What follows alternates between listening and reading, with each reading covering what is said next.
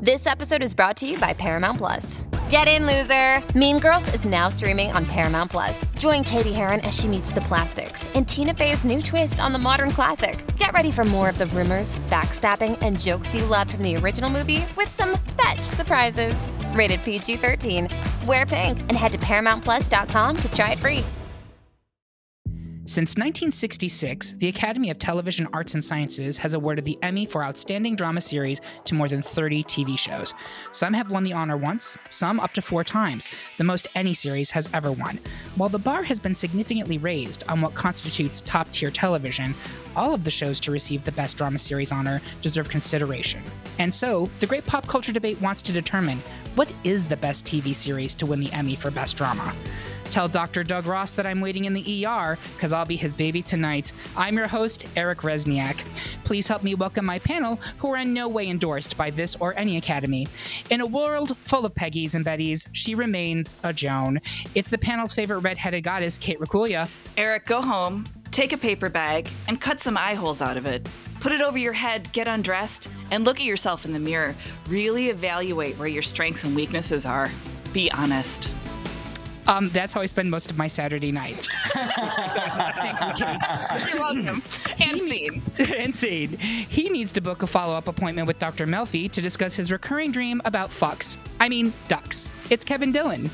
Hey, bada bing, gabagool. Yay, yay, yay. I'm offended as an Italian. I'm sorry, Oh, I'm I'm a- you're Italian. No, I'm not. Italian. Oh, fine. I'm Italian too. I had chicken parm for dinner. I had chicken parm for dinner. I'm an honorary Italian. Yeah. And lastly, our extra special guest panelist drinks from the keg of glory. Please welcome to the podcast Steve Nikoloff.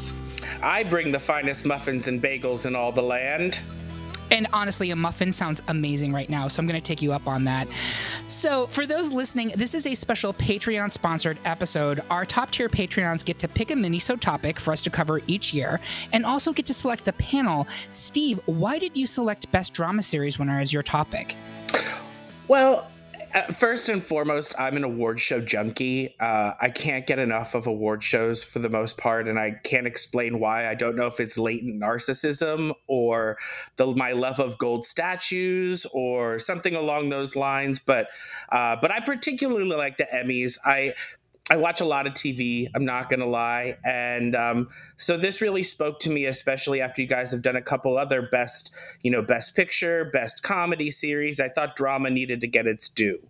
It's a great point, and you are in very good company with the people on this uh, show, this episode, who watch a lot of television and are also weirdly award show obsessed. I mean, Kevin is the most award show obsessed person I've ever met in my life. It's true. I have been on Gold Derby probably since like 1998 and like predicting award shows and doing all that good stuff. And I get very competitive and I win all the time.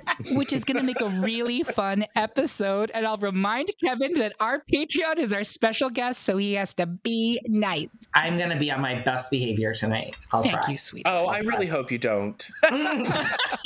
Don't ask for things that you don't want to put up with. If you ask, I will deliver.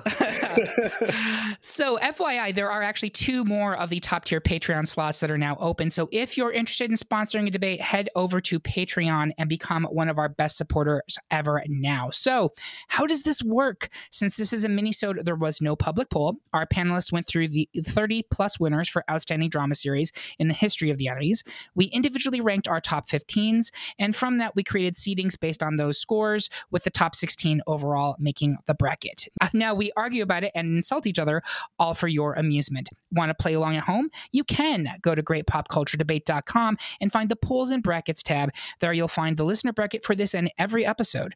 Make a copy for yourself. That is super important. I keep getting these Gmail alerts. Somebody wants to share this document. No, make a copy. Um, eh, fill it out and see if your picks match up with ours. I will also start by saying that there were a few shows that I was genuinely surprised did not make the bracket for us that had won the Emmy for Best Drama Series. Succession. Um, I think I was the only person to put Succession on my picks, and I was curious from the panel. Did you not consider it a drama? I thought that may be the issue. Anyone want to chime in there? I haven't. I watched one episode and I was like, the times are too dark. All these people hate each other. Normally, this is my jam, rich people being terrible, but I just, I haven't watched it. So that's why. I'll be honest, me me too. I, I just I don't know. I watched an episode or two and I didn't get into it. And then everyone told me how good it was. And I just there's so much on TV right now. I've never made it back to watch it. But I will say I do hope at some point to go and watch it now that season three is coming out.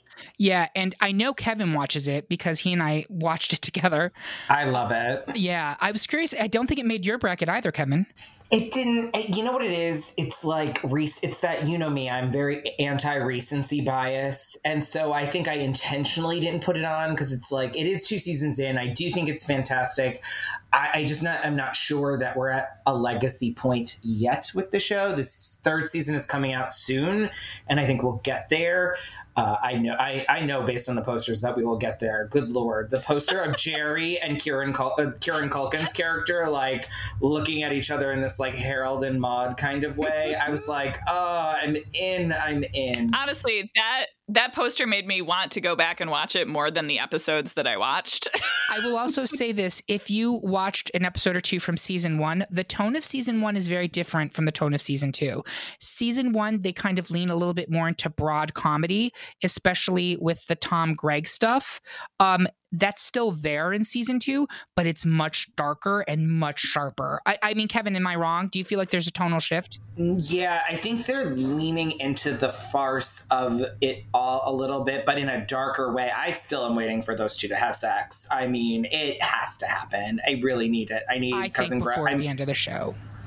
It has to. Um, but no, I think you're right. I think it really veers into like the Kendall of it all and the darkness of that character. Um, and I'm not going to spoil any part of season one because it the way season one ends builds into the darkness. I'll just say that. And yeah. like it is it is a really you have to if you you have to go in it knowing that they're terrible. It's like watching vanderpump rules if you were ever a vanderpump rules person. They're all just awful human beings and you just have to get on board with that or jump off the train. And normally i dig that but I, yeah it just I and I could kind of tell too. I was like, if I just stick with this, it's going to pay off, and I'm going to love it, right? But I just hadn't. I think it's hard to evaluate a show that's still airing too, yeah. yeah. Because I mean, there's a few. None of the shows on our bracket are still on the air, and it, there's also a, a, a couple shows on here that if it was still airing, I would have probably advanced it. But now knowing how it ends, yeah. I'm like, ugh, you know. So it's I think it's hard to evaluate. Even The Crown. I mean, granted, I loved season four. I mean, I think everyone did, but we're getting a whole new cast.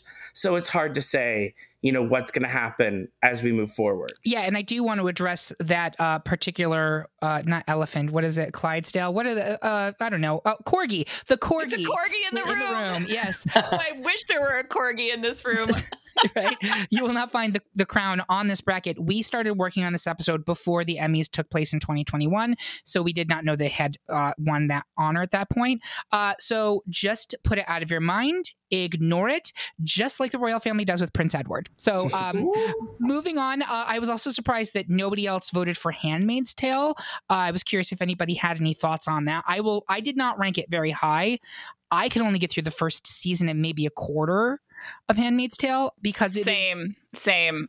I watched the first season and I was just like, I I love that book. I love that book. And I actually thought the first season was a really interesting work of adaptation, but watching it when it came out in the moment that it did, I was like, this feels clarifying, but I was like, I can't go there. I can't continue to live in this fictional world. And and I think just from what I've picked up from the discourse that like the show has not has it, it, has continued, but it has not necessarily advanced or grown as a show. I will say, I will say to that, Kate. I think you're absolutely right, and I think that season one with the source material definitely had a, a trajectory that they were on. Yeah, seasons two and three really, I mean, really, it got dark and back yeah. and forth and floundered. But then I will say, season four, the most recent season, was excellent, and so again, I think it goes to this idea that it's really hard to evaluate a show that's still airing and running. Yeah, yeah, that's such a great point that you, that both you and Kevin have brought up, and I'm immediately flashing, and, and we'll get into this later, but like. Game of Thrones and Lost. Both of them are on this list. Both of yep. them are these brackets. And I think you have to have that conversation uh, are we looking at the seasons in particular that won, or are we Mhm. looking at how Yeah. it was overall? Yep, didn't Yeah. stick the landing, etc. This Versus is- transcendent Yep, season. Yep. Exactly. This is one of the things that I have been uh, discussed with with listeners who are like, you all need to be more transparent about your rubric about why you're voting for certain things. I was like, thank you. I will take for the with that. no, it is, it's actually very good feedback. And, and I know I, I came and, and, and was acting like I was pissy about that, but I wasn't. It's actually like, no, you're right. You, like, we need to explain where we're coming from in this. But as we're going through these battles, I think that's something for us to keep in mind. Like, are you thinking strictly about the seasons that won, or are you thinking about the show overall? And generally, Eric. with me, yes, sir. You could be just as lazy as the Emmy voters and give no reason to how they pick the people and just rubber stamp thing. Isn't that how you do it? That's you just pick the same show for every award. Thanks, Emmy voters, the last two years. Just say Modern Family, Kevin. Oof. Oh, I would not. No, a modern. Fa- oh, don't even get me started on that show. Uh, the other two that I was surprised did not make it onto our brackets were LA Law and Cagney and Lacey, a little bit older. Um, but I also know that my panel wanted to briefly talk about shows that they were surprised actually never won the Emmy for Best Drama Series. Kevin, did you have something that you want to talk about specifically?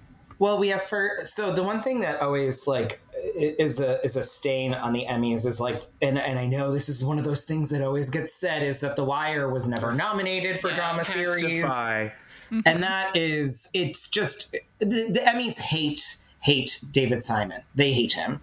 Um, they don't nominate any of his shows. He also did The Plot Against America, and I understand why that show did not get nominated. It's about what if a white supremacist was elected to the White House, and What it was if? during the Trump. Crazy. Yeah, yeah, and it's like, oh, I get that one, but The Wire was so good. I think The Wire just honestly shows their bias against shows centered around black folks. Um, but I guess I'm kind of surprised that Downton Abbey never won the drama series. It, it's interesting. I don't think it very ever much beat like. the lim- Oh, sorry, Kate. Go ahead. I was just gonna say it seems very much like Emmy bait. It. Exactly. Yeah. It won limited series. It didn't break out of the limited series. I think people Right. always thought about it like that. I mean, I wish The Good Wife had won. That is a wish, but that never did because that is the like last great network TV show to be nominated. Sorry, This Is Us. Uh, No, you're not right. Sorry. You're right, Kevin. Oh, You're right. but the good wife i mean that one season i think it was season five where like everyone was like jumping on the like i don't want to spoil it for people who've never watched but like the josh charles story the christine baranski then it was just such a good season i think that was the last season of breaking bad though so it was never going to win but Mhm. It, that would have been the one that i would have been excited for on this list is the good wife Kate, what about you? I, the Americans. Mm. What an accomplishment that television show from beginning to end. Uh, talk about shows that stick the landing. There are times during my regular day when I'm just walking around and I'll hear um, a certain U2 song and just like be unable to function for like five or 10 minutes. Incredible Are we talking show. about the album that kept that keeps appearing on my iPhone, even though I've deleted it. no, no, not not the Ghost U2 album. The correctly deployed. I think it's it's with or without you. Yes, that's what it is. It's so great, great, great, great show. Um, and also Deadwood. Like Yeah. Deadwood ended in a weird place. I actually still haven't seen the movie, um, but such a such a, an incredible TV show that just never. I don't think it got any. I mean, people were like, "You should watch Deadwood," but I think it was a little impenetrable for some people. Um, but those are my two that I wish had gotten a little more love. Steve, what about you? Any thoughts? Uh, I don't want to piggyback on Kevin, but I- I- it, it, it and and I don't want to go against my own rules of not talking about shows that have not stopped airing. But my God, how has The Good Fight been nominated for nothing? Oh, I don't don't understand that. I, I I don't. Christine Baranski is a goddess. I don't understand the fact that her only Emmys are for that Cybill Shepherd show. No, I actually love that show though. oh, I loved the show and I loved her character Maryann, but my God, if that doesn't limit her abilities as an actress, it's it's so good. The Good Fight. I mean, the the first season was a little uneven. They didn't know what to do with the whole like Bernie Madoff storyline, but once they got rid of that and they really leaned into this sort of, for lack of a better term, the Trump years. man, that show really just. Fa- I think it's better than The Good Wife on some levels. It is. I agree. Yeah, I you'll never actually agree. find a bigger supporter of the good fight than Kevin. He's Oh a- God, a champion. Kevin, you and I are cut from the same cloth then, because So. I, I can't get enough of that show. Awesome. Anything else for you? No, that's it. Okay, there was one that just came to my mind, and of course, it's already gone. So, with that, uh, let's just get on to the debates. Uh, for the first time in the history of the great pop culture debate, we have unanimous panelist picks on six out of the eight round one matchups. Damn. Never happens. But uh, so, even though we will be breezing through by the initial, the actual vote without actual voting here, we're still going to give you some arguments since that's presumably why you're listening to this show. um, and so we will be touching on some of the ones that we nixed. First up, AMC's Mad Men, a four time Best Drama Series winner, didn't need any fancy ad campaign to easily knock out CBS's two time winner, Lou Grant. And I think, Kevin, you wanted to mention a little bit about Lou Grant before we moved on. Yeah, just briefly. I think that it was really great to see James L. Brooks transition into it's not even really it's not a dramedy a drama that really highlights um, some of the depth and breadth of his work i've not seen all of lou grant but i've seen episodes of it i, I feel like i watched it at my grandparents house in like reruns um, but like that was their kind of gig they liked shows about like journalism and like exposing the truth and and that was kind of what not even kind of that was what that show did it took the like silliness and loveliness of mary tyler moore and turned this kind of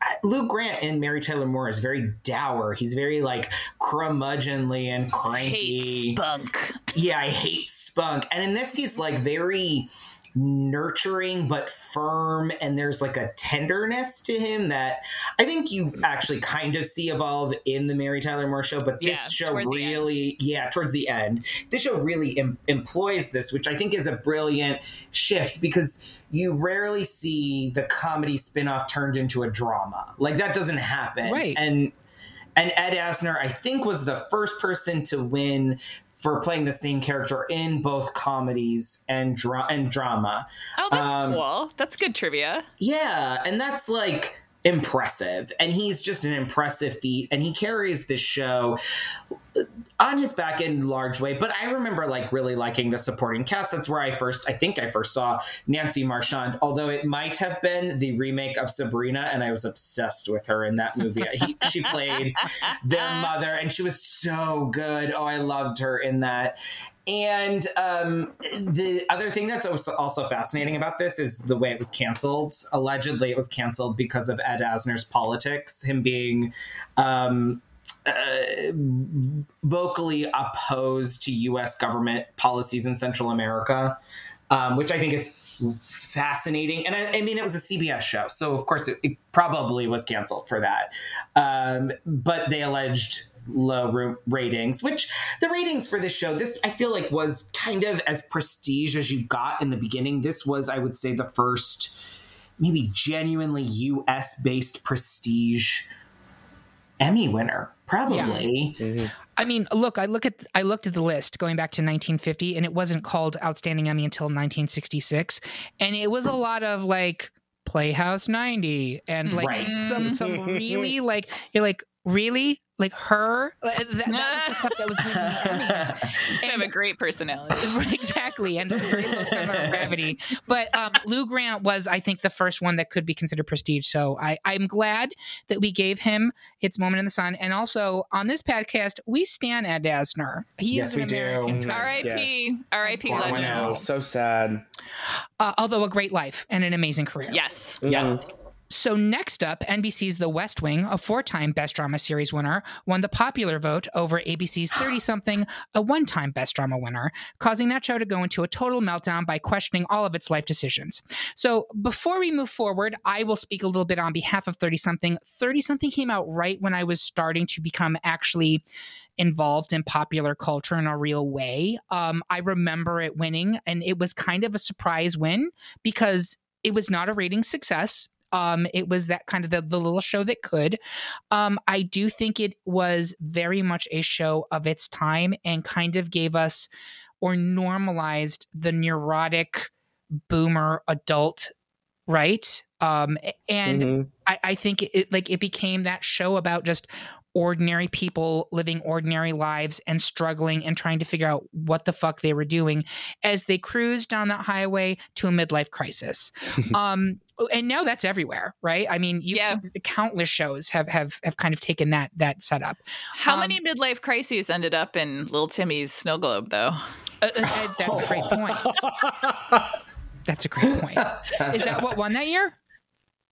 Uh, no, no, no. I- That's the the final episode of Thirty Something. I don't think it was their final episode, Wasn't right? that No, Say- uh, well, that no, was that was Elsewhere. Saint Saint Elsewhere. Elsewhere. Oh my god, I'm so sorry. which also d- never won the best Emmy mean- for best drama, which surprised me because I assumed Yeah. St. Elsewhere had. I feel like I should walk away from this podcast right No, now. I'm you're so sorry. fine. I will It's say fine. also as it as to 30 something, it was also the first time we saw characters really graduate from supporting roles to lead roles.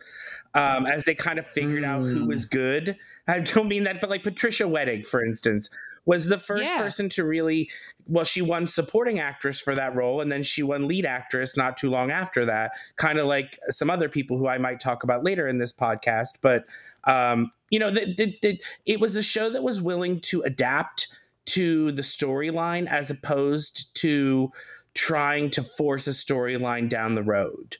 That's a great way of looking at it. Yeah. It, it definitely seemed like a more low key type of show than many of the ones that are on here, which I think have a very strong narrative drive. And maybe that's just because, again, I was only quasi aware of it and was not as like it, I was probably a early teen when that was on as opposed to a 30 something which would be the, the target demographic but i didn't feel like it was as um intense of a show that's is just- it the fir- is it the first like I hate to use this term because it's pejoratively used. Is it the like first like kind of like soapy adjacent winner?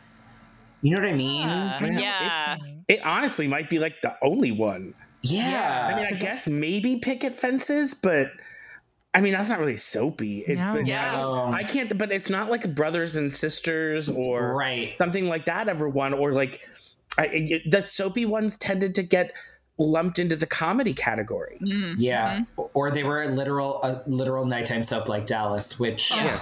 Uh, or Dynasty. or Dynasty. Dynasty. Dynasty. Oh, this is a dynasty Landing. house. This is a dynasty house. Eric Very- Dynasty. very I have actual pillows. I've never talked about this on the podcast. My couch is Great. actual Alexis and Krystle throw pillows. And people are like, is it okay if I sit on Alexis's face? And I'm like, Alexis would want you to sit on her um, and that's the truth. But all that said, let's moving on. Uh, HBO's The Sopranos, which won two Best Drama Series trophies, had more than enough bada bing to quit the Brits of PBS's Upstairs Downstairs, a three-time drama series winner. Steve, you wanted to say something in defense of the many different stairs in the show.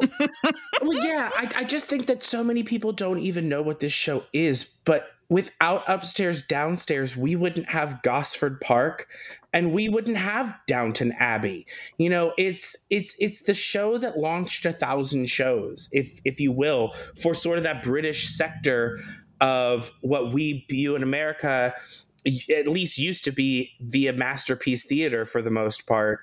Um, and I, I just think it, it needs its due as the first drama that that that kind of made it stateside to really portray the, the the class struggle between between the upstairs and the downstairs and, and and but but yet to look at the lives very intricately of all of them and I I just think that a lot of people love Down Abbey and if they went and watched upstairs downstairs I think they would be find out that this is not a new concept.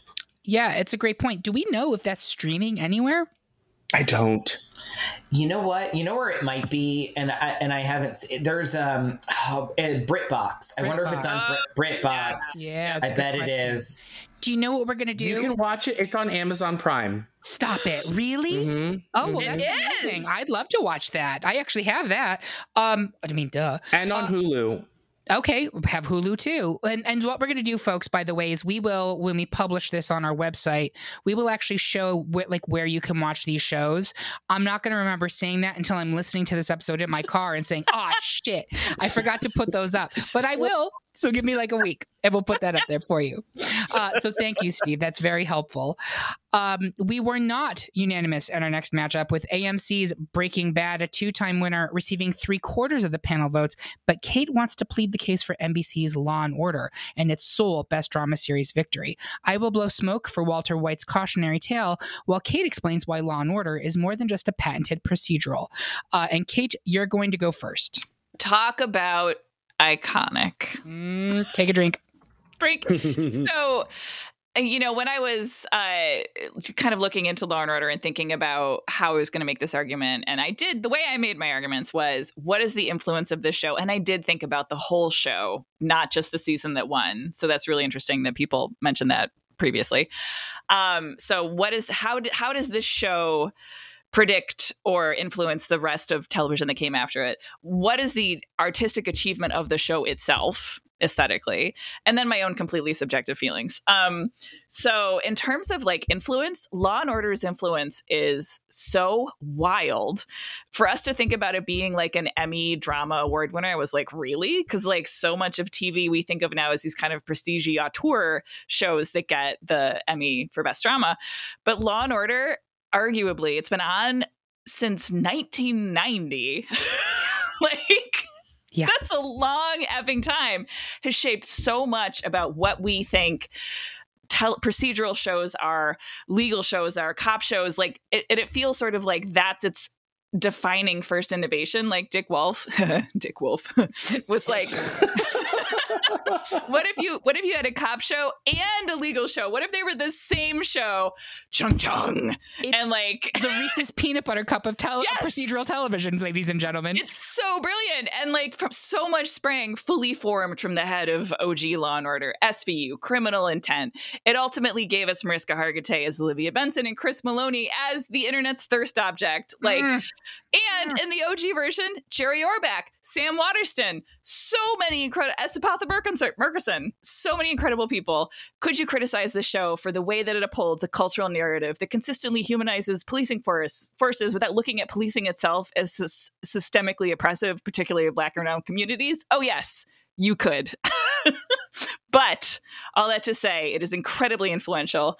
I have watched so much Law and Order at the gym. It always soothes me and gives me probably too easily a feeling of law and justice being served and or not served and those are my highly subjective feelings now i think law and order as a defining influential force of television i don't think you get breaking bad until you have law and order first so think about that Fair point. I think that's an interesting. I, it's an interesting argument. I'm come not at sure, me I'm not sure I'm buying it, but I will say this. First of all, one of NBC's biggest mistakes in the history of that network was canceling original recipe Law and Order. well, now it's coming Yeah. back. I It's know back they're now. it back, Yeah. but like, what were you thinking? Like, even if it's not doing well for a couple years, just do some casting changes, and you're gonna figure it out. Like that show had had peaks and valleys before. Cutting bait on it, wild to me. And uh, like, I remember at the time, literally, like p- pop culture critics being like, "You are so stupid. What are you doing?" Um, i'm sure it's partially because it's just like syndicated up the wazoo it lost some of its like allure this is just me like talking out of my butt i don't actually know like but like but it, you're right like it is an institution the way for better or for the worse the simpsons is an institution about They- american television They lost the casting magic for that show. they did They- for a while. That it, it, it was just something. I don't know why. I, because maybe they were uh, too focused on Law and Order SVU, Yeah. which like, but they had the same cast for a really long time. And e- but even that show did a good job of like recasting folks Yes. for the most part. yes. Um, I will. I mean, I'm still a Meloni fan, but Law and Order, like, once you lost, um, once you lost, obviously Jerry Or- Orbach passed away, but like once you, th- they were too hell bent. Like people wanted to leave that show because they were like, "I'm going to be a movie star." Sorry, Yeah. Benjamin Bratt, you weren't going to become a movie star. Um, but like, I mean, you had him, you had Jesse L. Martin, you had all these like really talented. I say lean into your Broadway, New York-based people. Yes. Bring Sam, Yes. bring Sam Waterston back. Yes. Make him the Yes. DA. yes. make it Yes. make it a new york it is a new york show shot in new york make it a and New make York it about show. the problems of policing and the law. You'll never get that from Dick Wolf, but No. do that and you've got a good show on your hands. They had a real problem on that show with casting a second district attorney. Yes, they were Yes. trying. For, I don't like after Ca- after Jill Hennessy left. Carey Lowell was good. She was great. Angie Harmon was fine. Yep. But after that, holy moly, what Oh, were Elizabeth they doing? Elizabeth Rohm. Oh Oof. my Oh my gosh. I'm a lesbian. I'm a That's lesbian. why you got fired fired. me. Is this because I'm a lesbian? I'm a lesbian. Chung chung. Yep. Terrible. Uh, but th- all that being said, I actually think part of what makes Law and Order such a magical show was the fact that it was a rotating cast of Yes. characters. Yeah. Yes. That's And, true. Like, just what a dumb decision to cancel that. And I do think it harms its legacy ultimately. But That's I'm fair. here to talk about Breaking Bad. So, why should Breaking Bad advance here? Um, first, I will say because it came out of nowhere. Like Vince Gilligan was not really a creator that people knew. He was not a known property. Like before this show, he had just done some X File stuff and like the Lone Gunman spinoff, but he was not exactly like known as an auteur, right?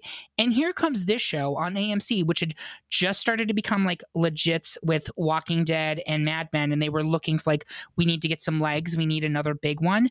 And here comes this show about a school teacher who decides to become a meth kingpin. What? Like and that's amazing, right? That's like high concept stuff.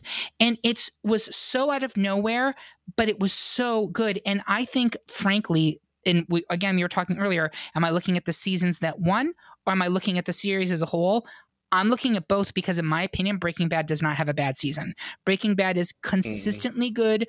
It starts off a little bit shaky, as again, they're trying to figure out that tone, but then it gets harrowing towards the end. Once you bring in Gus, once you bring in, like, uh, you start getting into the stuff with Saul and that whole Mike plot line like it is terrific television and Yep. i think what also makes it so special is you had career defining roles for actors who had been around for a while in, in kind of a bunch of different places bryan cranston was best known as the dopey dad on malcolm in the middle and he became like a legit actor from this show aaron paul i think was kind of like a second banana in some teen shows legit actor. Krysten Ritter got her, her start really with this show, in my opinion. Uh, Giancarlo Esposito, um, Jonathan Banks, Bob Odenkirk. I'm also going to give a shout out to Anna Gunn, who I think was really terrific in a role that many found to be unsympathetic. And I do think, looking back on that now, there's a lot of misogyny in the way people do Sure was. Ah, Sure yeah. was. Sure very was. ugly. And I think she's actually a very gifted actress and was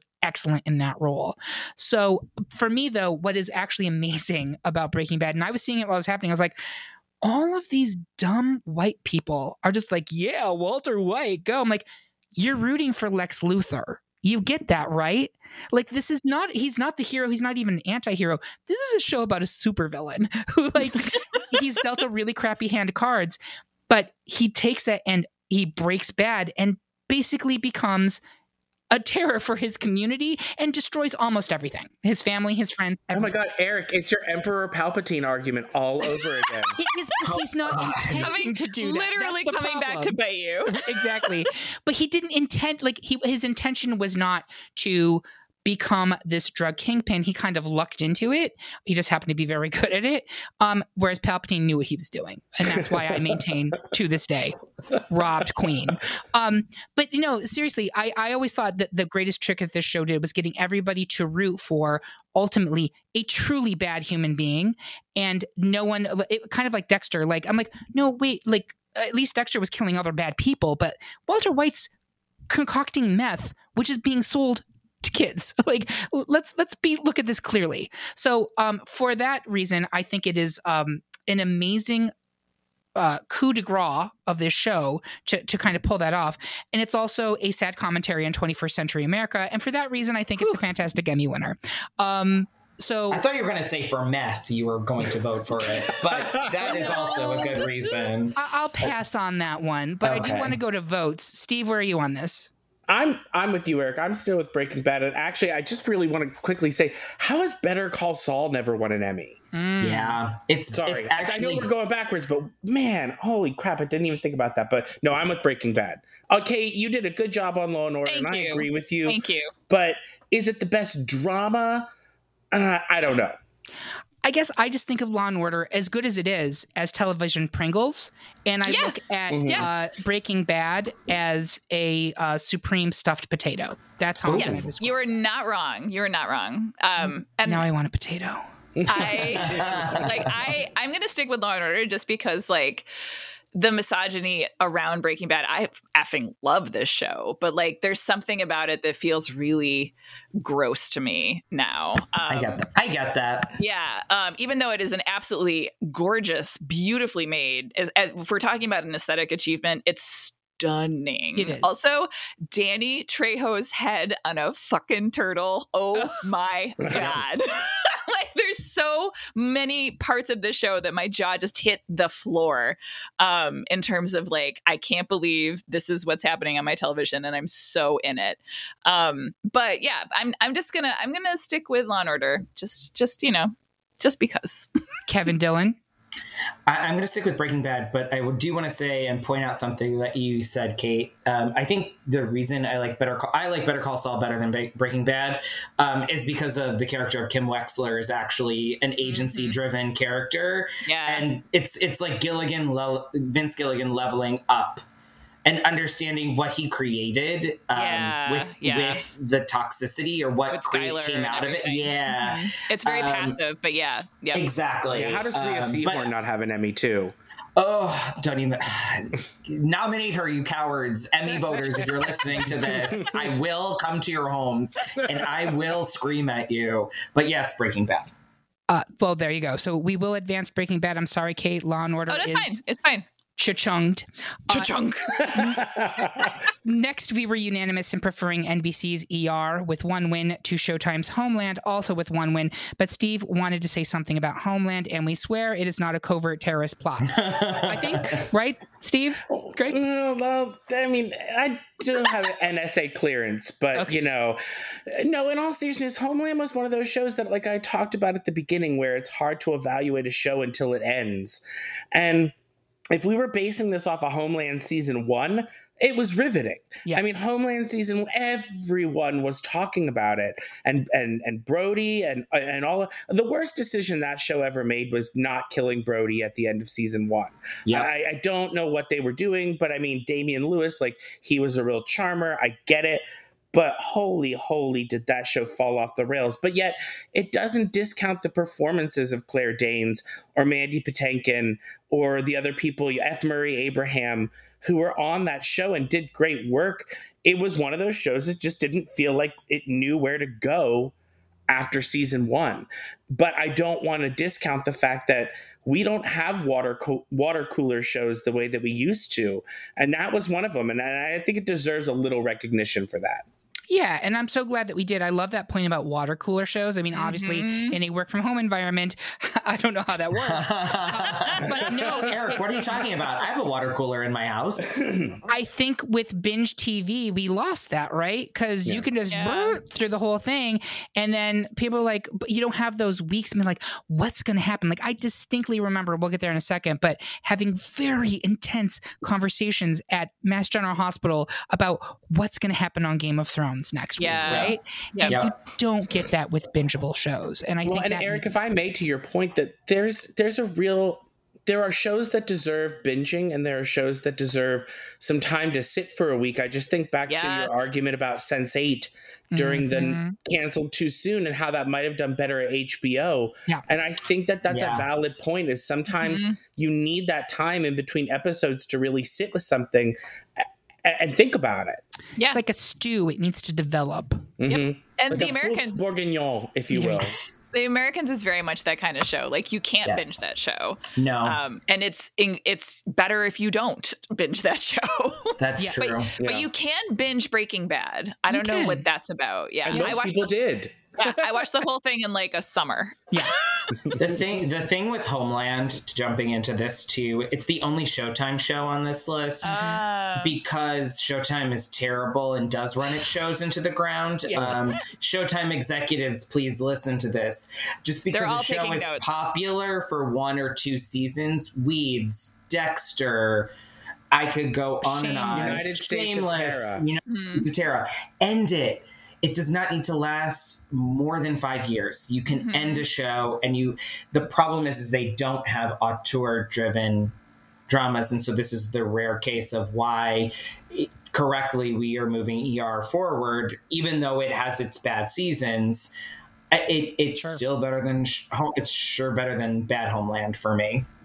I think that it is a Mm-hmm. real statement if we're going to talk about a zombie show that doesn't know when to die, that we're saying that ER is the better zombie show that doesn't know when to die. But we'll get to that in round two. Yep. So, another ABC show, Hill Hill Street Blues, a four time Best Drama winner, closed the hatch on ABC's Lost, which had just one win. Before we move on, I would like to pay a little homage to Lost, which I really did think had a profound impact on TV overall. I mean, you want to talk about appointment viewing about water cooler shows holy shit lost right like that first episode uh was Woo! Mm. unbelievable i think it's Yep. one of it's still to this day is one of the best pilots i've ever watched Also, Yeah. one of the most expensive pilots. yes Mhm. yeah um and every cent every cent of that was on screen you could see Yep. it i Mhm. remember watching me like how did they shoot this like with the the airline turbine on the beach and they're i'm like what but um it was the the this i think season one won didn't it Yes. Yep. and rightfully as it should have because season one probably was its best. Yeah. Um, hmm it had no idea where they were going. the returns hadn't started to quite diminish. We were still like, what does it mean? the four-toed statues. Um, We yeah. were still wondering what's in the hatch. Exactly. um, there was so many, so, so much promise in season one, and so very little of it came to mean anything. but um, that first season was excellent television, and I don't think we would have many of the shows that we had post that without without Lost. It for, changed for good or for ill. Yeah. Right. But um, in terms of like what is expected or what is possible in terms of ambition for television, uh, like complete watershed moment. 100 100 and so after season one gets pretty dicey but season one i do think is still deserving of a lot of the praise that it received. Um, next up another unanimous victory with hbo's game of thrones a four-time best drama series conquering the quaint and quirky small town crimes of cbs's picket fences a two-time winner. Anybody want to say anything in defenses of picket fences I will. I loved I that was like the first like adult show that I felt like I watched as a kid, like for me. Um I loved Kathy Baker, I loved Tom Skerritt. I thought like the the I mean there's something indelible about a David E. Kelley drama. Honestly, it's so wordy and like and we'll talk about it when we talk about the practice. Um but there's just like such a it's such a writerly show. Like the five-ish fi- the Fyvush Finkel character Mhm. so fantastic and you had just this like um, there was like a depth to it and a quirk and heart and it balanced all of those pretty well in the beginning and it, and it was a solid show. Um, it is that very peak early 90 like transition transition from like the eight, 80s dramas that were winding down into the early 90s dramas that were starting to pick up and where i think a lot of shows like that were leaning into like that or sisters or things like that where it was like sisters oh my i God. know i love Oh. that show so much obsessed Was was Northern Exposure after or concurrent with picket fences? i think concurrent before and through like they were kind of connected didn't northern exposure win best drama too It did. I think it actually Mhm. won more than once. It didn't make our lists, but yeah. yeah. Yeah, I mean, it's just those types of shows that were uh, maybe uh, that earnestness of the 90s is very there. Um, With a little like Twin Peaks too, right? They're like, so tell me Twin about this small town Yep. that's got something else going on. Yep. but yep. Yep. With Yep. a lot less like Menace. you know red rooms and yeah. like Actually, that that's a great point. See, Picket Fences is CBS's Twin Yeah. Peaks. Yeah. Like Yeah. it's their Yep. version of it. Yeah, that's yeah, that's Yep. really what it is. Absolutely. Well, thank you, Kevin. Uh, finally, in round one, we were evenly split between the ethically questionable lawyers of ABC's The Practice, a two time winner, and the ethically questionable cops of ABC's NYPD Blue, a one time winner. Kevin, speak legalese and plead the practice to the jury. Steve, get grim and gritty with Sipowicz and NYPD Blue. And I'm going to have Steve go first. Well, Eric, you made my point. I mean, it was really the precursor to to Gritty. Like it, Yeah. it really felt like this was the first show that really leaned into a, a darker tone as far as police dramas went. Um, I mean, there were other shows that had darker moments, but this really leaned into a darker tone. It was like the first cop show that didn't really glorify the police force in the same way that other cop shows prior to that did. And, and frankly, I think Sipowicz was was almost our first anti-hero in a Yeah. way. I You know, agree. like he he really Mhm. didn't he didn't fit the mold of what we thought of as like a drama best actor or lead actor I should say you know he was he had flaws like real flaws and and and and struggled throughout the course of the series but and I loved NYPD Blue, but I would also like to take a spite moment to talk about the practice. Oh boy. Oh boy. I, Eddie, Eddie is I- Eric's that was an signature color. actively bad show. Like what Ooh. the ma- I don't get. I mean, these characters aren't likable. They're pious. Perfect. They're but no, but it's not likable as an anti-hero. I mean, they're just like I didn't even care about them. Like they were just I, I- just and, and and as that series went on, it just got really soapy. And I mean, listen, I'll be honest with you. Like, I'm not the world's biggest David Kelley fan. Like, I'm just not. It's just not my cup of tea. And I'm not. I'm not belittling him. I get the the merits of a, of of like you were saying, Kevin, like a talky drama. And and I loved The West Wing, which we'll talk about later. But like, I just I don't know. I just never got on board. And then James Spader got on board, and my God, I just couldn't. I, I, I really couldn't. And I tried to like the show. Like I was someone at the time that that show was on that wanted to be a lawyer, and and now am a lawyer. And I was just, I couldn't with the practice. There was something about Dylan McDermott and Camryn Manheim, and I just couldn't get behind it. So. I, I, I, I definitely am, am behind NYPD Blue on this one.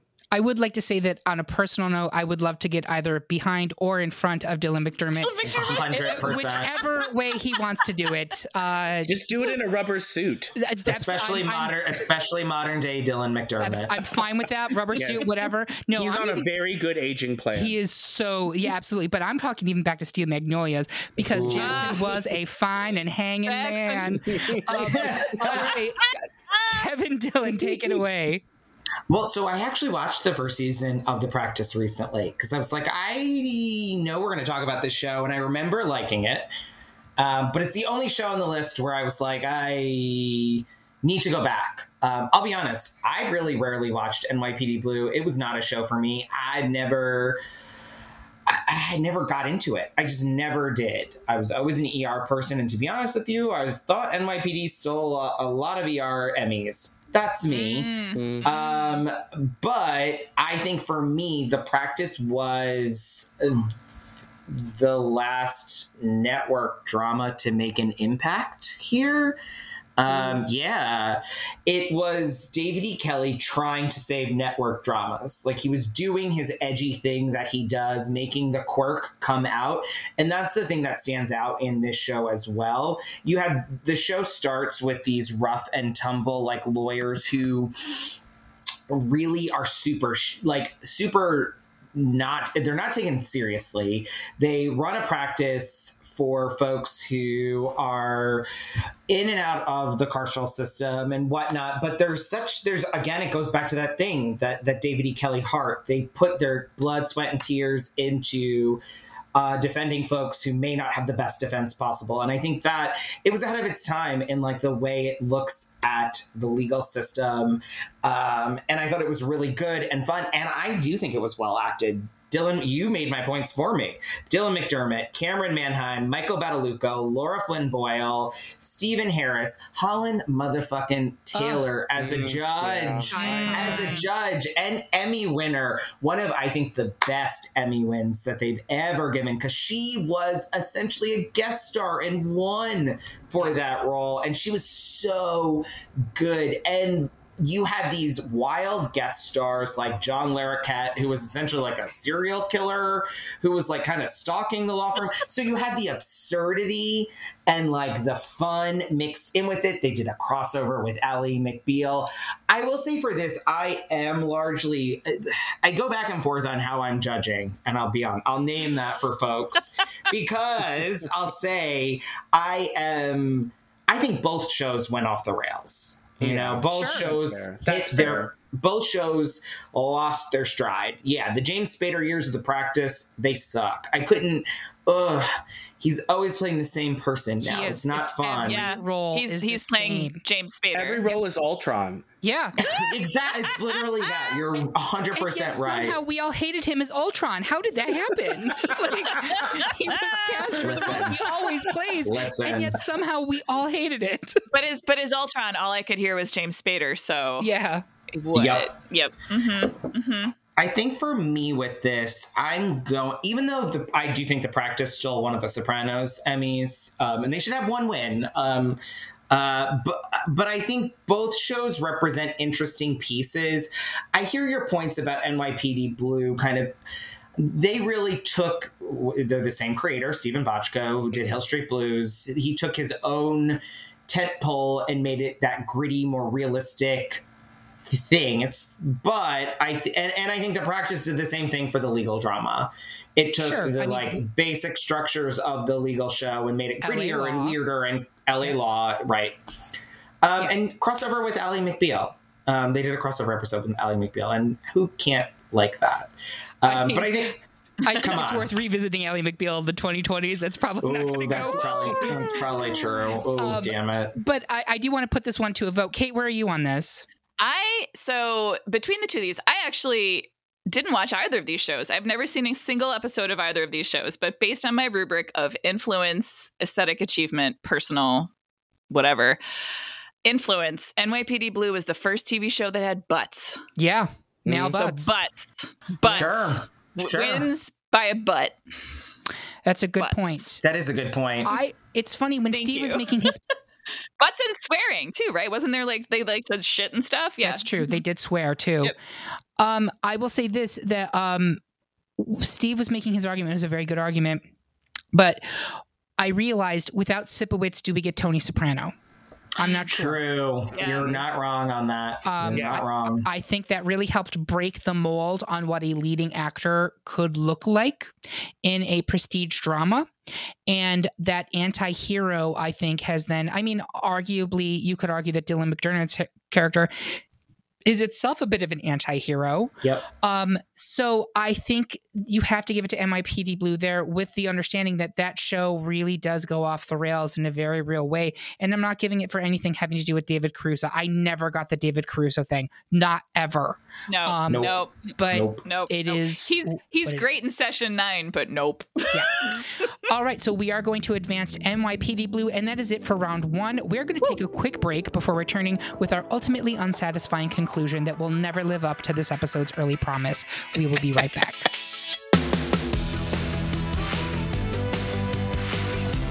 Lucky Land Casino asking people what's the weirdest place you've gotten lucky? Lucky? In line at the deli, I guess? Aha, in my dentist's office. More than once, actually. Do I have to say? Yes, you do. In the car before my kids' PTA meeting. Really? Yes. Excuse me, what's the weirdest place you've gotten lucky? I never win and tell. Well, there you have it. You can get lucky anywhere playing at LuckyLandSlots.com. Play for free right now. Are you feeling lucky? No purchase necessary. Void where prohibited by law. 18 plus. Terms and conditions apply. See website for details. Welcome back to round two of our Best Emmy winner for Best Drama Series debate. While we were gone, the producers replaced Eric with James Spader. We're sure you won't mind. Before we get into the arguments, I'd like to ask my panel where people can find you on social media. Kate, take it away. So I'm on Twitter as myself at Kate Racculia, though I'm not really on Twitter that much because mental health. Or if you want to look at pictures of my cats on Instagram, they're Gomez Rack and they're real cute. They are adorable. Kevin, Thank how you. about yourself? You can find me on Twitter at etkevinsmind, uh, or you can find me on Instagram at Kevin underscore Dylan underscore 23. Great. And how about you, Steve? Uh, you can find me on Twitter and Instagram at s nikoloff n i k o l o f f e s q. Um, but I, I I don't post a lot, but you can certainly yell at me if you'd like to. Come for me, but you better be ready when you find me. I think that's my tagline for the Real Housewives episode. There you go. Yeah, it I. I actually Yeah, think it is. It is. uh, and for me, you should definitely follow at Great Pop Culture Debate on Instagram and at Culture underscore Debate on Twitter. But you can feel free to follow at Eric Resniak. That is E R I C. R E Z as in zebra, S as in snake, N as in Nancy, Y A K on both Twitter and the Instagram. So, again, in a first for this podcast, the panel was unanimous in the majority of the round two decisions, but we're still going to talk about it because that's what we do with the good television. So, first up in actual debate, three quarters of the panel is pushing Mad Men out of the Madison Avenue window and into the semifinals. But Steve wants to play politics by voting for the West Wing. Steve, you don't need to walk, but I do need you to talk about what you're, why you are a wingman. I will explain why I prefer to ron, ride Don Draper's carousel any day. And yes, that is 100% a euphemism for Jon Hamm's nether regions. Steve, you go first.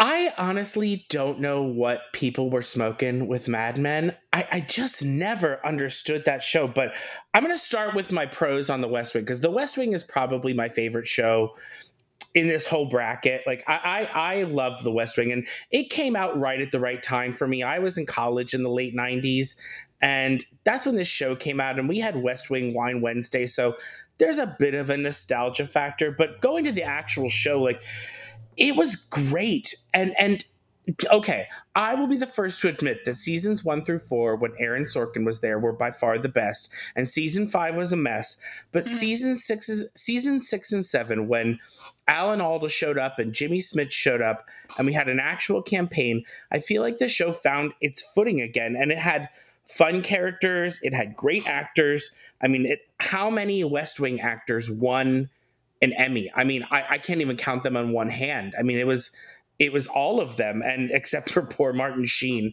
I don't understand that, but to this day, That's crazy. and, yeah, It's he was weird. like the only one.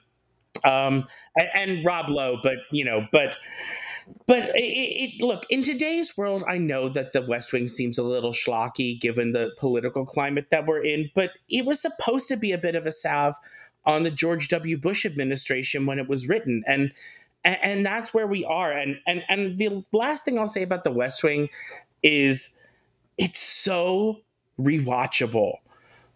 Everyone rewatches The West Wing. I mean, my gosh, HBO made a whole live episode of one of the episodes of The West Wing, and and, and I don't know who sits and rewatches Mad Men. I mean, other than Eric to watch Jon Hamm, but you know, I don't know what I have. I have so I just, I. I, I- look, Mad Men was visually stunning, and and I loved some of the episodes of that show, but just as a whole, I just didn't understand the character of Don Draper. Like, I just didn't fully understand whether we were supposed to root for him or against him. Was he a hero? Was he- Indeed, Yes. indeed. Exactly.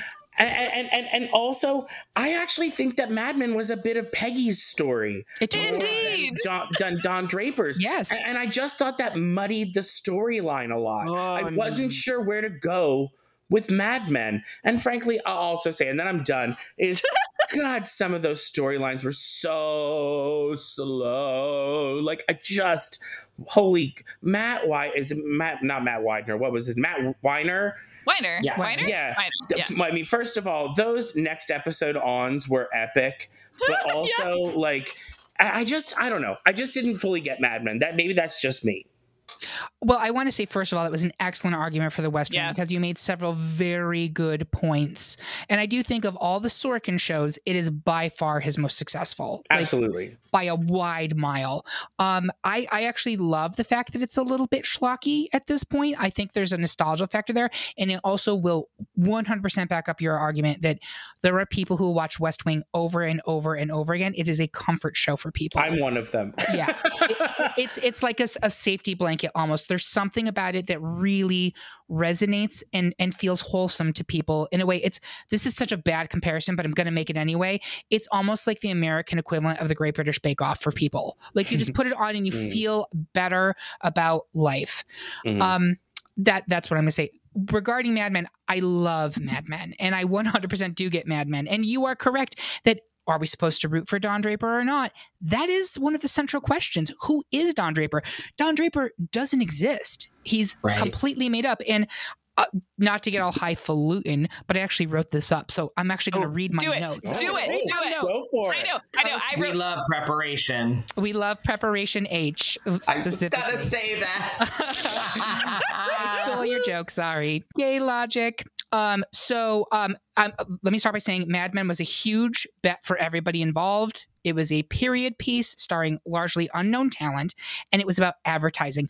Do you know who cares about in the inner workings of the advertising world? Literally no one who does not work in the advertising world. Nobody cares. It's kind of like journalism. How many journalism shows actually are successful, right? But of course, it was about so much more than advertising. It was a pointed critique of post World War II America and the massive cultural shifts that were going on in the 50s through the 60s. For all the progress that was made, there was an equal pushback by the establishment, which is kind of the undercurrent of Mad Men, right? Like we get Dawn into the system as their first black secretary, and immediately she is meant to f- feel like an outsider and just absolutely terrible uh, over and over and over again. And that's just one example. But those were the sh- parts of Mad Men that really slapped me in the face. I remember going home for Thanksgiving uh, the year the first was on, and, and I was saying to my father about the show, were people really so openly anti Semitic in the 1950s? And he's like, oh my God, constantly. Are you kidding me? Let's like, we would just say that stuff out loud. And I am saying using the we there to refer to him. That is deliberate. Um, so, uh, like, it was kind of rediscovering, ripping down that wallpaper that we all like to look at as that nostalgia 1950s Yes. and really examining what the reality was like for middle class America, which is another really important part of why I think Mad Men was important. It captures the middle class, and that no longer exists in the 21st century. The middle class life that exists in Mad Men is was was not possible pre Mad Men, and it's no longer possible in America. That's fascinating, and um, to me, one of the parts. And I'm totally just lost my part in my script because I was ad libbing. Um, there we go. So uh, it is a very personal story about one man or a shell of a man who basically cons his way into this incredible career and a life he throws away more than once.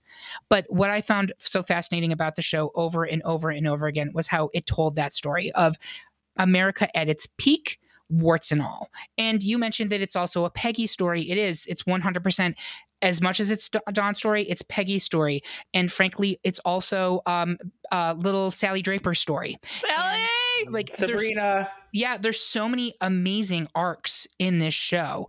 Um, you mentioned how it's gorgeous, the mid-century sets, the clothes, the people. We can go on about the cast, but I'm rambling, and we're running out of podcast, so I'm going to throw it to votes. Kevin, what do you think? Oh, I'm Mad Men. I think it's an exquisite show. I it's it's it's it's top tier for me. All right, Kate. Mad Men. It's one of my top three favorite shows of all time. So, Steve, are you going to be incredibly upset because I know West Wing was your ultimate winner? If It found- was, but at the same point in time, like if I- I'll be honest, if Mad Men had featured Peggy instead of Don, I probably would have loved it. but would hmm. people have watched it? Is the question. And mm-hmm. Yeah, huh, He's he's the that's hard. Trojan. He's the Trojan mid-century man. Yeah. No, he- I, Yeah. no, I will not be upset. Mad Men was a great show. Great. Thank you for being a good sport. um, next in a crookout, the panel unanimously agreed that HBO's The Sopranos should keep on believing as it dragged AMC's Breaking Bad out to the Pine Barrens. Another unanimous victory as ER proved the superior NBC drama, defunding the police of Hill Street Blues. And finally, in round two, a third unanimous victory, this time with HBO's Game of Thrones, raining blood and fire down on NYPD Blue. Kind of like to really imagine them fighting each other. Absolutely. I, I, actually, that is some fan fiction that needs to happen right there. Sipowicz versus Rhaegar Targaryen.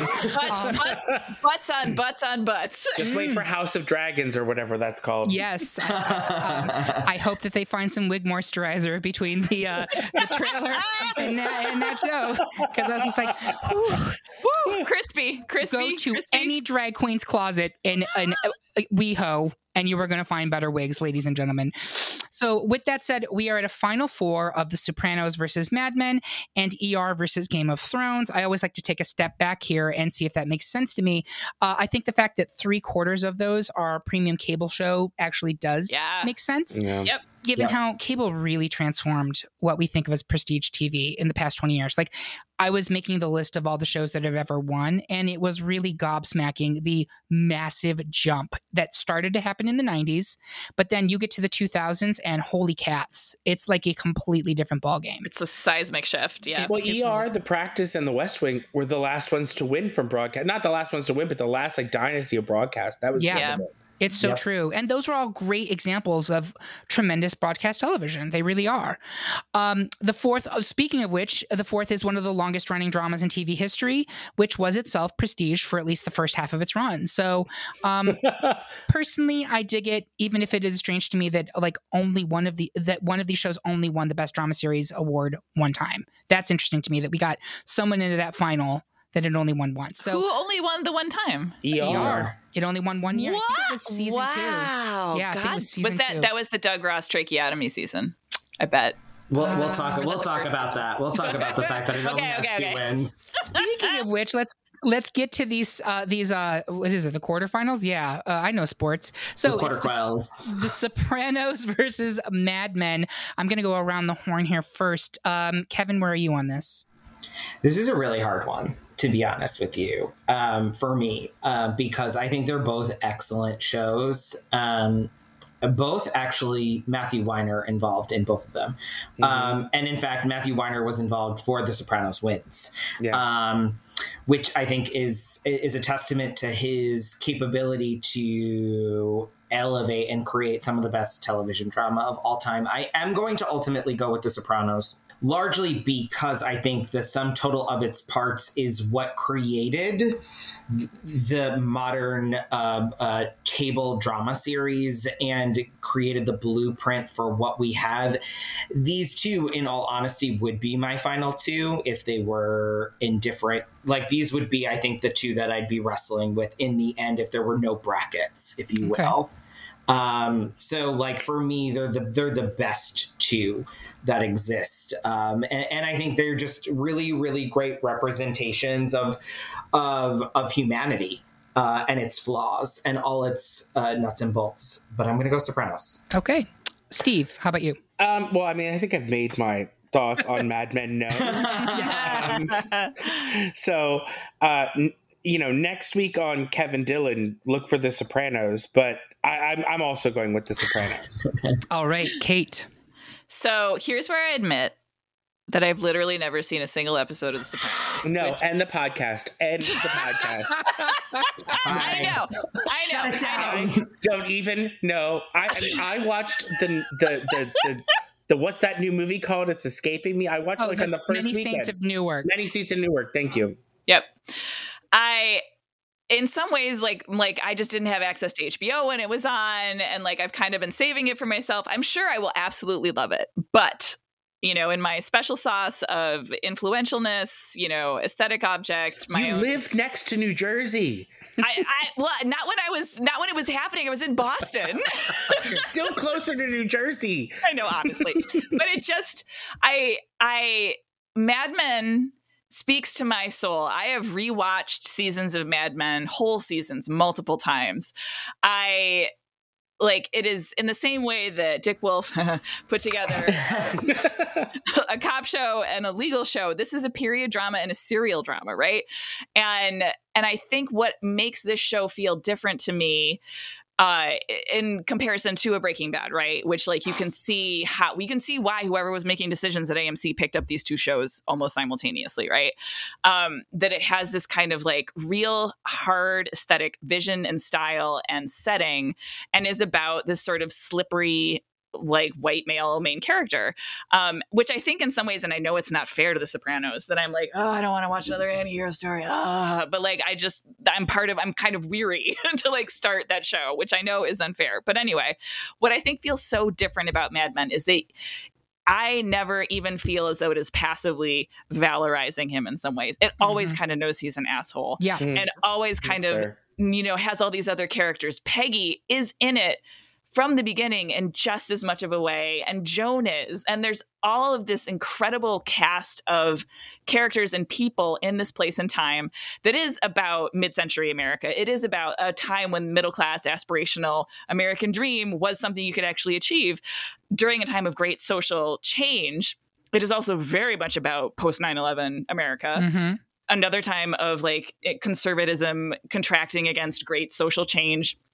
But it's also because it's about advertising, it's about capitalism too, and how so much of America's false sense of itself was sold to itself. Yeah. It, like, like, me, like explicitly sold to itself by skilled artists and that is madness right like mad men is not just madison avenue it's about the american madness and it's so beautiful um I loved reading uh, Tom and Lorenzo's uh, fashion recaps of every episode, and Janie, I can't think of her last name, but the costume designer, like how much thought went into every single piece of clothing that everyone was wearing. Uh, Matthew Weiner lists Alfred Hitchcock as a major cinematic influence, Wong Kar Wai as a major cinematic influence.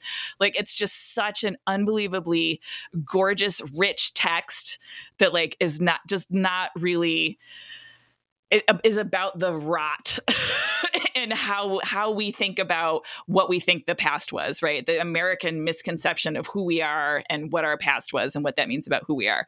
Now could i like knowing that matthew weiner went like from sopranos to this right? Like Sopranos is still kind of this the like seed for where Mad Men came from, and I found a quote where he was actually talking about how uh, no spoilers, whatever, it's been years, but the baby that Peggy has at the end of the first season that she gives up for adoption. And like, just, you know, Don holds her hand and says, it will, uh, it's something like, it will amaze you how much this never happened or will shock you how much this never happened.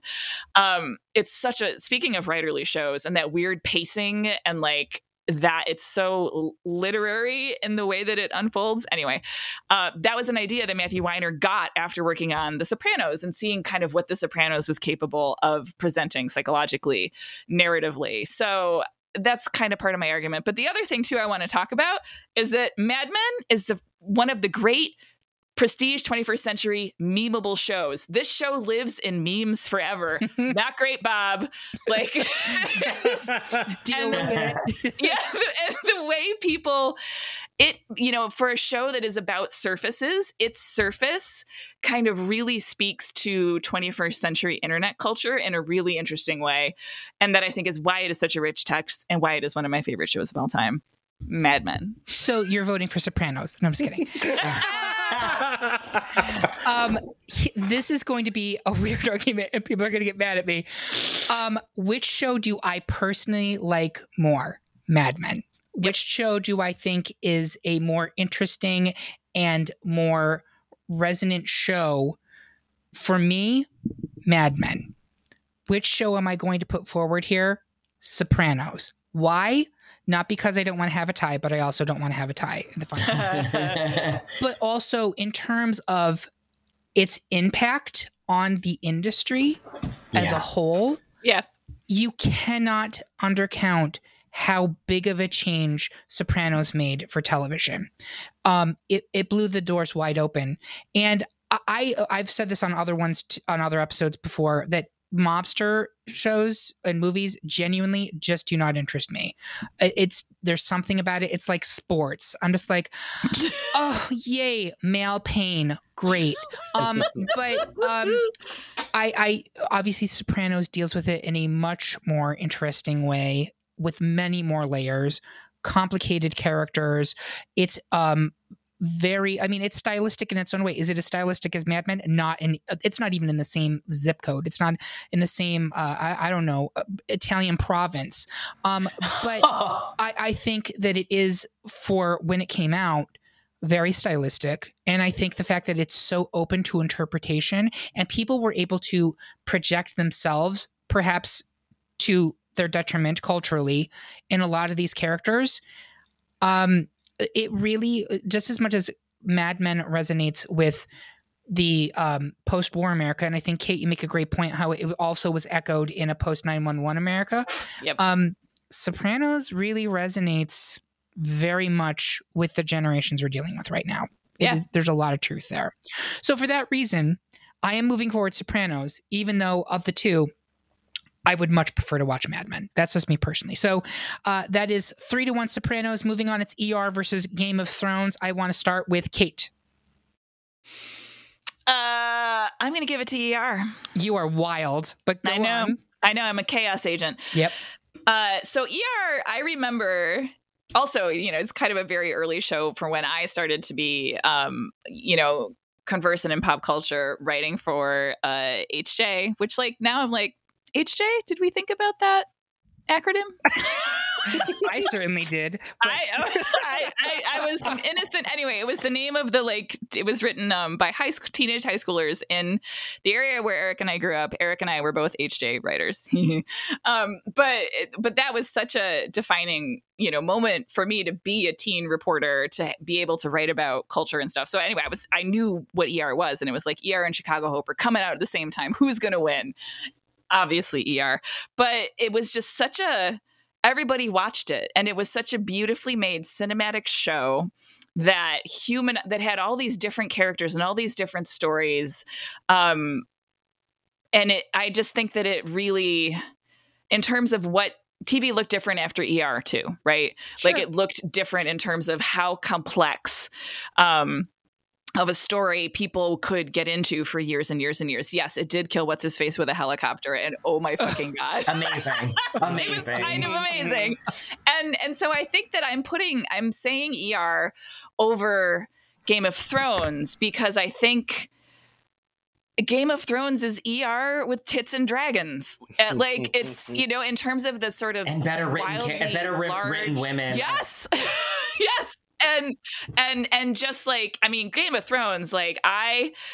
I fell down that hole just like everybody else, but I'll tell you what, I got to the episode where Jaime and Cersei after what's his after their kid died Joffrey. and Joffrey, Joffrey, yeah. which was amazing. I like stuck in to see Joffrey die, and I just like they're like, oh, this is kind of rapey, and I was like, you know what, I don't want to, I don't want to watch this, and I stopped, and I didn't miss anything, and and I feel like in terms of Game of Thrones looked effing incredible, like it looked incredible, but like diminishing returns up the wazoo. So, an ER went on way too long, but in terms of a thing that employed a lot of people for like two decades, I think I, I just think it's a more impressive achievement to me. Interesting. television. Uh, Yeah. As always, Kate, you you make the hottest takes, um, and I'm always so glad that, that Thank you're you. here. Thank you. Uh, Steve, your take.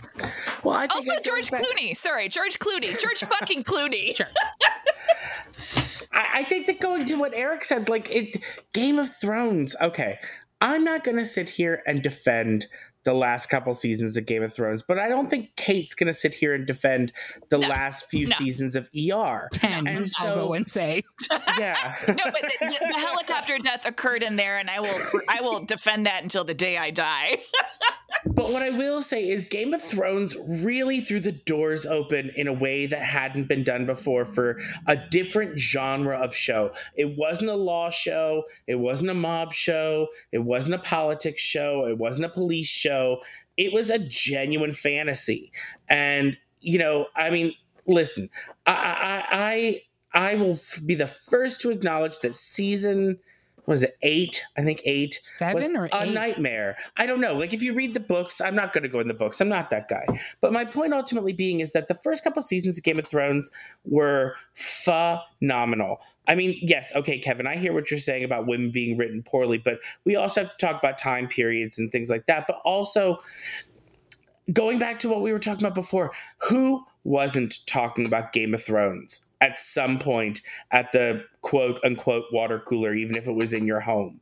You know, it, it was it was a real zeitgeist. Frankly, I think it's going to be the last water cooler show that we ever have. Uh, you know, oh, I, I think don't that know. we are. What's that? I don't know, but I don't know about that. I think that that's a little that's giving Game of Thrones way too much credit. I think. I, I just think that in this world of binge television, it's harder for everyone to be at the same place at the same time Sure. on the same series to But- talk about a show without spoiling. I'm even just thinking about like Ted Lasso.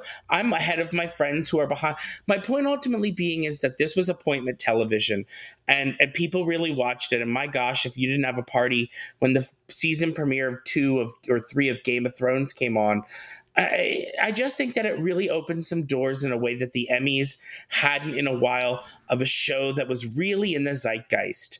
And and so I think that ER is a great show. Look, I'm not going to knock it. I watched ER. I loved it. but I really think that Game of Thrones was a different kind of show that finally won an Emmy. And and we had, you know, other kinds like it, but I just think that it, it, it really, you know, all the the the the downside aside, and and there's a lot of downside, but at the same point in time, it was different. Yeah, a- agreed completely. Kevin. Oh, ER. Sorry, ER, I, I, really? I- hands down.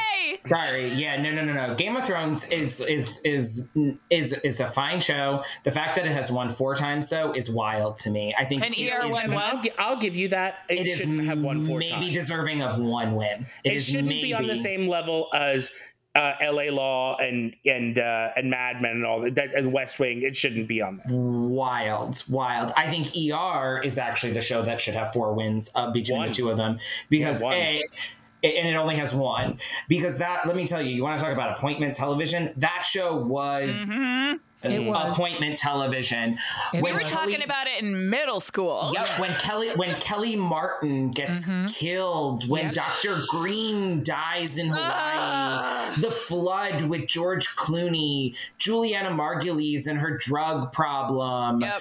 I remember watching that George Yep. Clooney tracheotomy episode. I remember watching it. Like, uh, Noah Wyle and Eric LaSalle creating that teacher mentor relationship, while Eric LaSalle being that like assertive teacher who's like, I'm going to make you better by being harder on you. Laura Innes and her like Mm-hmm. being that like pre Bailey Bailey Yes. from Grey's Yes. Anatomy. So true. You know, you had all of these people, and then even the next generation, when it's when it took its shift and some of those folks left you then veered into Gloria Rubens and um, Alex oh my god, Alex Yep, Kingston, amazing. Maura, Maura Tierney, and Oh, Sally. Fe- Sally Fields.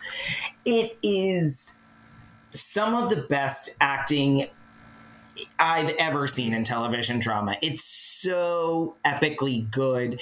And it's a show I honestly keep meaning to go back and rewatch. I just don't want to cry. Um, um, I'll be honest, and I know I will. Um, it, it was my favorite drama growing up. It's why I was shading NYPD Blue before because they won all them damn Emmys, and I'm like, you had some, you were fine, guys, I guess, but like, Guts. ER's right there. ER's right there, and um, it, it advanced it, the hospital drama to the nth degree. Like it wasn't like, oh my god, Timmy's gonna cut. What are we gonna do? It's like, no, no, no. This is what an ER is like, and this is how we navigate that. And Kyle Richards was a nurse as an extra. so that by that principle, ER baby. No, it's just Like- it's just a great show. I like great show. hear the theme song, and when it like it's so it's just such a and then you see Eric LaSalle doing the fist pump like Yep. Da-na-na. it was good. actually nominated. The series finale was actually nominated for best writing. ah So I remember watching that too. I don't remember what happened. I remember Carter was old. they all came back and they donated money to keep the hospital going. I mean, and as Kate and I, who both uh, worked in healthcare fundraising, can attest, thank you, uh, donors. Thank you, donors. thank you. Um, but uh, okay, uh, let me say this: going into this matchup, I was like, this is so c- clearly Game of Thrones. Um, and I think Kate and, and bias. Kevin have made excellent points. But Kevin made an interesting statement where he said that the acting was epically good. I don't understand how we were having this discussion and the term epic is being applied to ER and not to Mhm. Game of Thrones, which is, Mhm. in my opinion, the most epic show of the past 20 years at least. Um, Mhm. I- I hear your criticisms about the women being poorly written, and I'm going to respectfully and also just like the top there's just a lot like there's just a lot of rapiness But if I if I may, Eric, and I apologize for interrupting you. no, but you're like, fine. If if I made a Kevin's point of water cooler moments, if you want to talk about water cooler moments like the helicopter crash, I mean, when when Ned Stark was beheaded or the Red Wedding, I mean, there are YouTube threads that are solely devoted to people watching the Red Wedding for the first well, time. Well, if that if Like- ER was around when Yeah. Twitter was around, it would be the same It would be the thing. same thing. I'm just hate saying to there are water to you. cooler moments in Game of Thrones too. A- Yes, there absolutely, and I would There are. argue there are as many water cooler moments in Game of Thrones with probably an eighth of the episode count as there are in all of ER. And it's a little bit unfair to compare these two, right? Because yeah It's tough. um, Yeah, ER had like 9,000 episodes and Game of Thrones had like, I think, 80. But pound for pound, which show is better? Mm. Um, I, I I'm gonna go back to my point. I actually about the women characters are, are poorly written. This is fantasy, and um, as Not someone an actually excuse. as someone who's read the books and watched the show, I argue that there are many very well written and drawn female characters in that sh- uh, in that show. Cersei Lannister, just for one, and the thing- until the very end. I think th- they were arguing that Cersei is a poorly written wom- woman ca- female Oh, character. I disagree. I actually disagree think I actually think she's I, I I actually think she's the best written Yeah, character. I think she's show. the best one. I think she's great. Brienne of Tarth is amazing. Fucking Arya is incredible. The arc that you get with Sansa is amazing. By the way, shameless plug, if you have not listened to our season one episode of Best Game of Thrones character, I see what you did go there. check that out because uh, we really get into it. Um, but I really don't think that the, I think. Frankly, if we're going to talk about recency bias here, I think there is such a knee jerk reaction to anti Game of Thrones because of that last season. People fucking hate that show right now. And I That's hope not why I'm voting against it. I actually liked the last season, so I did you're too. not losing me there. you know I will defend that last season uh, besides the pacing, which is a problem, but in terms of like the actual what happens in it, I have no problems with that. I actually think it works completely with the narrative and if you disagree, I don't think you were paying attention. That's just my opinion.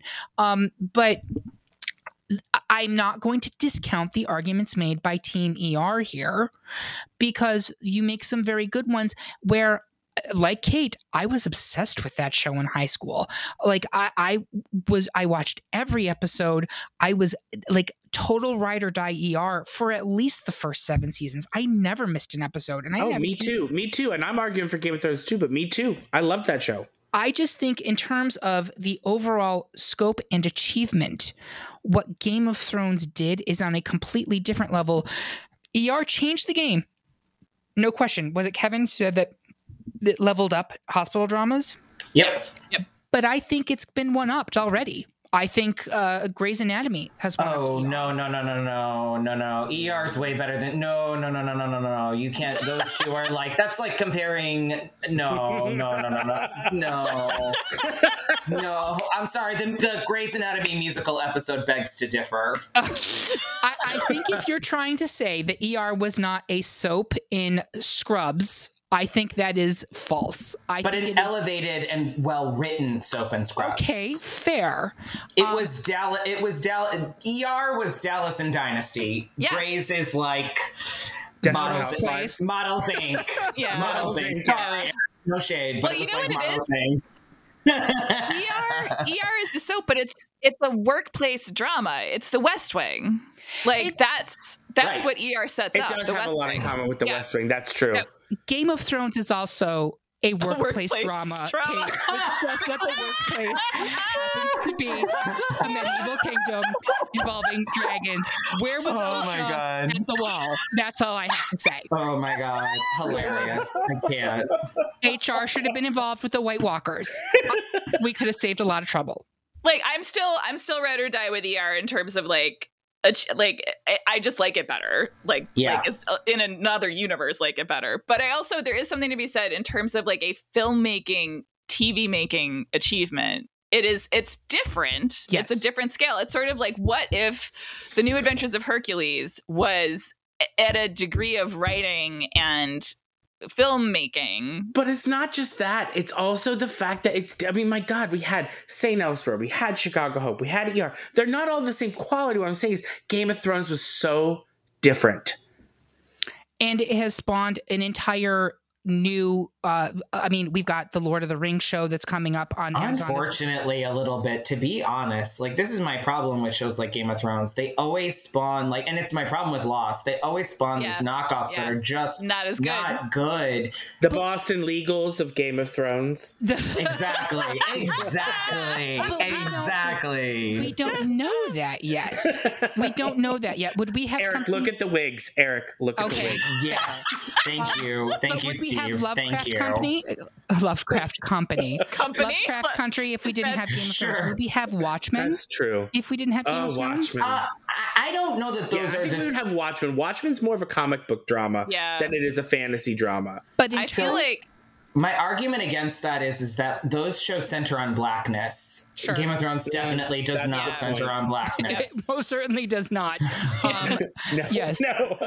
uh, okay, so I are we at a stalemate here? Steve, are you sticking with your your choice? you know what? Honestly, I, I am, I, I- and and I don't want a stalemate because I think both of these shows are excellent, and I already know who I'm voting for in the next round. right. So right, it doesn't yeah. really. That's true. That's but true. Go ahead. Okay, so that's a great question here. Let's say, let's say we give a buy to these two shows, and it's actually a final three of ER Okay. versus Game of Thrones versus Sopranos.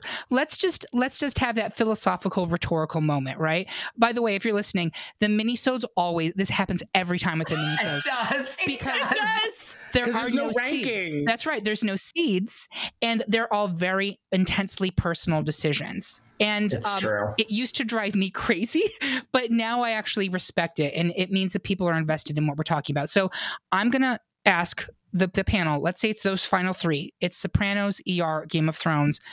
Kate, which one are you going with? I, despite of the three, the show that I like the best is ER. I would vote for The Sopranos. Kevin, Sopranos. Steve. Yeah, it changed the game. The Sopranos. That's exactly what, and that was my final pick too. Yep. And uh, I think that is, I'm going to call it a draw for ER versus versus Game of Thrones. I think Yeah. they are both really excellent shows. Um, and Look at you, if, Kofi Annan. um, if you see Cersei, tell her it was me. I want her to know. Shame! Shame! Um, R.I.P. Diana Rigg. oh God.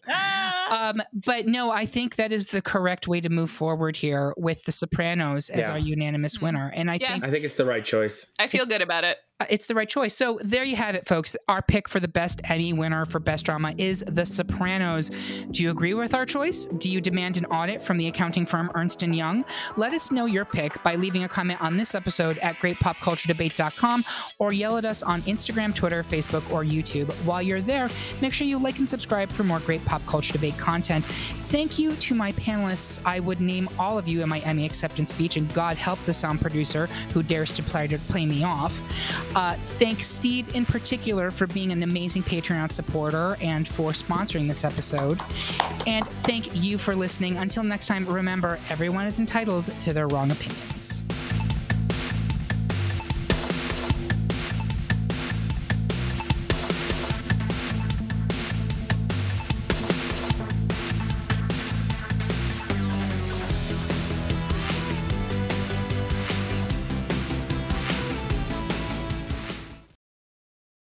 With the Lucky Land slots, you can get lucky just about anywhere.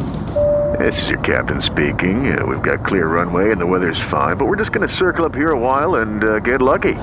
No, no, nothing like that. It's just these cash prizes add up quick. So I suggest you sit back, keep your tray table upright, and start getting lucky. Play for free at LuckyLandSlots.com. Are you feeling lucky? No purchase necessary. Void where prohibited by law. 18 plus terms and conditions apply. See website for details.